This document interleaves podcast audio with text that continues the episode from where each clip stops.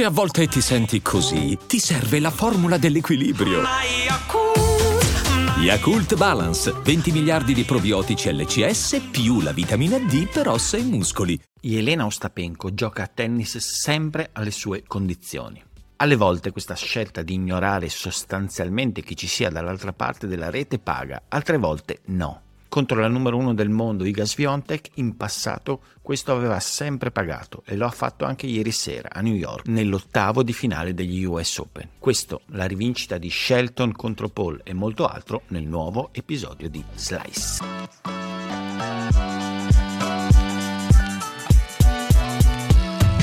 Per certi versi l'approccio, almeno in campo, di Elena Ostapenko al tennis è molto simile a quello di, di Camila Giorgi. C'è la sensazione che Ostapenko come Giorgi non abbiano assolutamente interesse dal punto di vista tattico a, a, capire, a comprendere, a valutare chi ci sia dall'altra parte della rete. Il loro piano di gioco è estremamente semplice, basato su delle qualità eccezionali in fatto di timing e di capacità di, di colpire la palla, di tirare estremamente forte, di imporre un ritmo altissimo e queste caratteristiche tecniche sicuramente speciali eh, si trasferiscono in un approccio tattico alla partita semplice, lineare, sempre quello, tirare sempre fortissimo, spingere sempre al massimo dal servizio alla risposta in qualsiasi situazione. Ovviamente non è un approccio che può garantire della stabilità di rendimento, perché le partite che gioca Ostapenko sono tutte estremamente difficili. Il coefficiente di difficoltà del suo tennis è elevatissimo e quindi molto spesso può ritorcersi contro a lei, contro al suo rendimento. Però nelle giornate giuste Ostapenko, un pochino appunto come, come Giorgi, è in grado di mettere in difficoltà qualsiasi giocatrice della terra. È sempre stato così con Iga Swiatek, numero uno del mondo, ma che fino ad oggi non era mai riuscita a battere la giocatrice lettone, anzi l'aveva sempre sofferta in ogni scontro diretto, aveva dimostrato come le caratteristiche di Ostapenko eh, fossero, fossero, a lei particolarmente sgradite. Lo si è visto anche ieri a New York, in una partita combattuta almeno per due set, eh, in cui Swiatek è riuscita inizialmente a, a controllare, a gestire l'incredibile spinta e i ritmi folli proposti da Ostapenko, ma senza mai trovare la tranquillità, anche osservandola, guardandola negli occhi, nel suo atteggiamento, diciamo nel suo linguaggio corporeo fra un punto e l'altro, si vedeva che, che i trascorsi precedenti la preoccupavano molto perché sapeva che il tennis di Ostapenko da un momento all'altro avrebbe potuto metterla in grande difficoltà e così è stato. Alla spinta continua di Ostapenko, Sviontek non trova opposizione essenzialmente per due problemi. Il primo, fondamentale, è una certa debolezza sulla seconda palla di Sviontek che da sempre un po' la caratterizza. Il servizio è progredito nel tempo, però la seconda è decisamente aggredibile e Ostapenko in maniera quasi selvaggia, brutale, costantemente l'aggredisce, l'ha aggredita anche ieri sera fin dalla risposta, quindi mettendole molta pressione sui suoi turni di servizio. E poi l'altro problema di Sviontek è che non riesce, non ha gli strumenti tecnici per riuscire a trovare delle variazioni, dei cambi di ritmo, a rallentare, cercare effettivamente di togliere eh, quella velocità lineare dalla palla di Ostapenko. Eh, in realtà Sviontek anche lei gioca tendenzialmente sul ritmo, un ritmo con una palla un po' diversa, un po' più complessa, con dei tempi leggermente diversi, con una capacità difensiva di movimento diversa e anche superiore a Ostapenko, che però in certe condizioni non gli permette di, neanche di mettere in mostra queste potenziali qualità superiori. Ostapenko semplicemente con questa sua corsa folle può andare a, a schiantarsi su se stessa, sul, su un muro enorme di, di errori non forzati e però allo stesso tempo non permette alle avversarie di esprimersi come vorrebbero. È successo questo, nel terzo set c'è stato poi anche eh, evidentemente un calo dal punto di vista della fiducia nel poter ancora far partita di Sviontek che è stata letteralmente sopraffatta da Ostapenko che come al solito è sempre una giocatrice da tenere in considerazione in qualsiasi torneo. È difficile che riesca a mettere molte partite in fila della stessa qualità. Lo si capirà subito perché si troverà di fronte Coco Gauff venuta fuori eh, da una partita difficilissima con Caroline Wozniacki che si era messa malissimo a un certo punto quando Wozniacki è riuscita dopo aver vinto il secondo set anche andare avanti di un break immediatamente all'inizio del, del del terzo, Goff lì invece è stata estremamente brava a ricomporsi, oltretutto c'è stato anche un siparietto con Gilbert in cui ha zittito il coach americano, colpevole di chiacchierare troppo, di dargli troppi consigli, in conferenza stampa Goff ha detto che in alcuni momenti lei sente il bisogno in campo di dover avere silenzio da parte del suo box e di risolvere, di valutare lei cosa fare in un determinato momento. Un segnale di maturità perché poi è riuscita a reagire effettivamente alla grande e non ha dato scampo a Wozniacki che comunque penso sia soddisfatta di questi suoi primi passi di rientro nel circuito. Dicevamo, Goff contro Stapenko, partita decisamente interessante, Goff rispetto a, a Sviontek ha forse una maggiore capacità eh, in alcune situazioni di, di, rallentare il ritmo, di provare a trovare delle soluzioni un po' estemporanee, anche magari aggredendo Stapenko, venendo ogni tanto avanti, eh, quindi potrebbe avere qualche strumento in più nel caso che Ostapenko giochi allo stesso livello di quanto ha fatto stanotte, perché in quel caso comunque c'è una grande difficoltà per le avversarie di approcciare la partita perché i picchi di rendimento di Ostapenko sono, sono veramente altissimi. Dopo la doverosa apertura per questa sorpresa nel tabellone femminile, passiamo a quello maschile. C'erano delle partite interessanti, una su tutte era sicuramente il derby fra Shelton e Paul, era una sorta anche di rivincita rispetto al quarto di finale degli Australian Open giocato a inizio anno e vinto da Paul, un quarto di finale a seguito del quale soprattutto Shelton, attorno al quale si era creata una, un'aspettativa ovviamente folle da parte degli americani dopo quell'exploit, non era assolutamente riuscito a dare seguito al risultato dell'Australian Open. Eh, pensate che nei 18 tornei successivi non è mai riuscito a vincere due partite di fila. Cosa ha fatto Shelton in questi mesi? Beh, per la prima volta nella sua carriera, perché questo va, va sottolineato, è uscito dagli Stati Uniti, dopo l'Australia ha continuato a girare per il tour fuori dagli Stati Uniti, ha cominciato a fare delle esperienze sulla terra battuta, sull'erba, ha cercato di strutturare anche l'aggressività del suo gioco, coltivando soprattutto tutto, tutto, quello che avviene dalla metà campo in avanti, quindi il gioco di volo, eh, delle, delle, soluzioni in serve and volley, gli attacchi in controtempo, cercando di lavorare un po' sulle lacune abbastanza evidenti ancora sul lato del suo rovescio, soprattutto nello spostamento laterale. Ha lavorato moltissimo al suo gioco assieme a suo padre che ha cominciato a seguirlo a tempo pieno, ex giocatore ci ricordiamo è adesso il suo coach, e però ha raccolto pochissimo a livello di risultati, tanto più che come al solito in questi tempi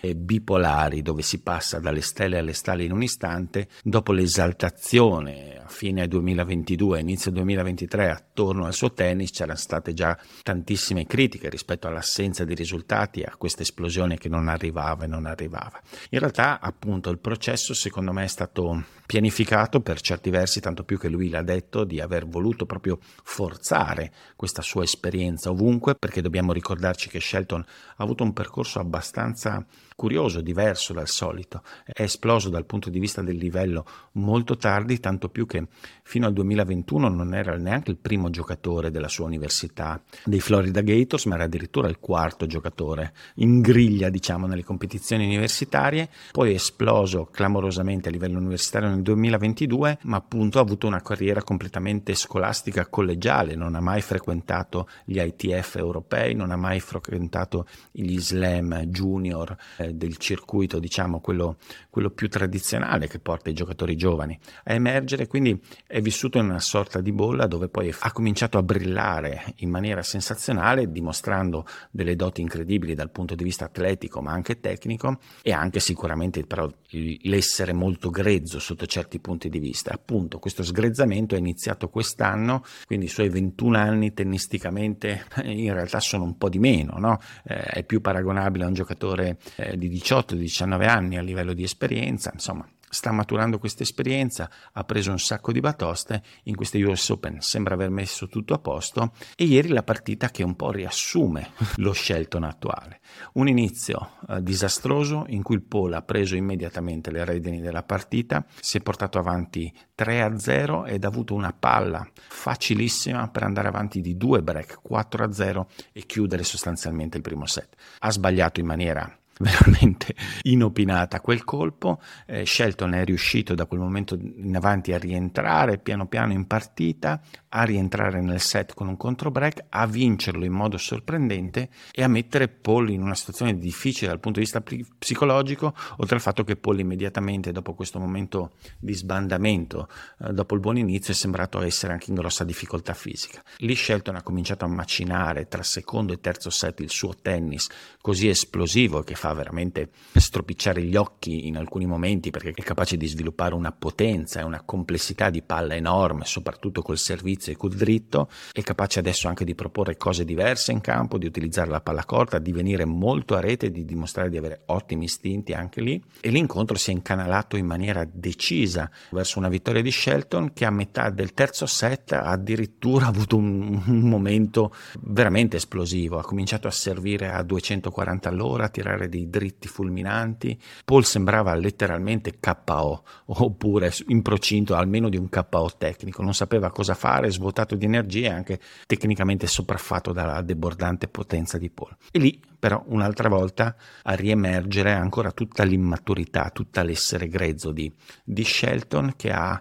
inopinatamente anche lui sprecato il vantaggio sostanzialmente andando a spingere in maniera insensata sulla scia di quella vampata di tennis incredibile che ha avuto qualche minuto prima, ha sprecato il break di vantaggio, si è fatto recuperare, anche lui ha perso il set, un po' come Paul aveva perso il primo, lui ha perso in modo clamoroso il secondo, tutto sembrava riaprirsi, Lì è stato estremamente bravo un'altra volta, però Shelton dimostrando comunque di avere un controllo emotivo sulla situazione in campo, nonostante lo sbandamento sia ricomposto, ha scalato qualche marcia, giusto il minimo ovviamente, sia mai, ed è tornato poi in controllo di una partita che ha chiuso in un certo senso anche facilmente. Eh, c'è stata una netta superiorità, probabilmente dovuta anche alle difficoltà fisiche di un Paul abbastanza segnato dalle maratone precedenti. Gli altri ottavi di finale in programma ieri invece si sono risolti in modo più netto. Francis Tiafo ha faticato solo un po' all'inizio e leggermente alla fine contro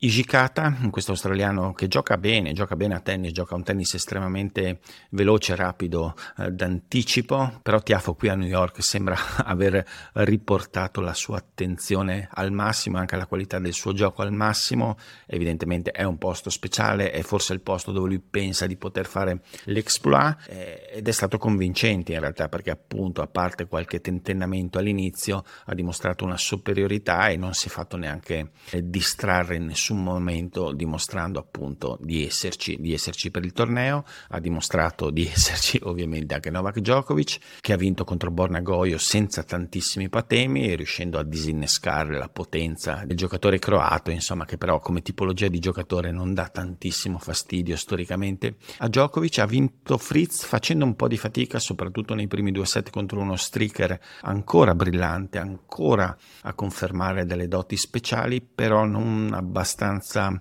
efficace, eh, tranquillo e, e, spietato nei momenti decisivi, soprattutto fra primo e secondo set. Fritz lì ha fatto valere qualcosa di più in questo momento nello spessore complessivo di gioco, se non dal punto di vista tecnico, certamente dal punto di vista della, appunto, della capacità di gestione dei passaggi chiave. E tornando un attimino a, al tabellone femminile. Bisogna eh, sottolineare la vittoria di Mukova molto faticosa soprattutto per un paio di set. Ha veramente fatto una fatica pazzesca contro la cinese Wang ma poi nel, nel terzo set è andata via abbastanza agevolmente. Poi la conferma di Sirstea che ieri aveva appunto così, così impressionato ha confermato eh, la qualità del, del suo momento e del suo tennis battendo anche abbastanza facilmente Belinda Bencic è tutto per oggi, si giocano stasera, stanotte, eh, gli ottavi di finale che interessano più da vicino gli italiani, scende in campo Sinner eh, contro Zverev, probabilmente in tarda serata o nella nottata, c'è anche Arnaldi contro Alcaraz, insomma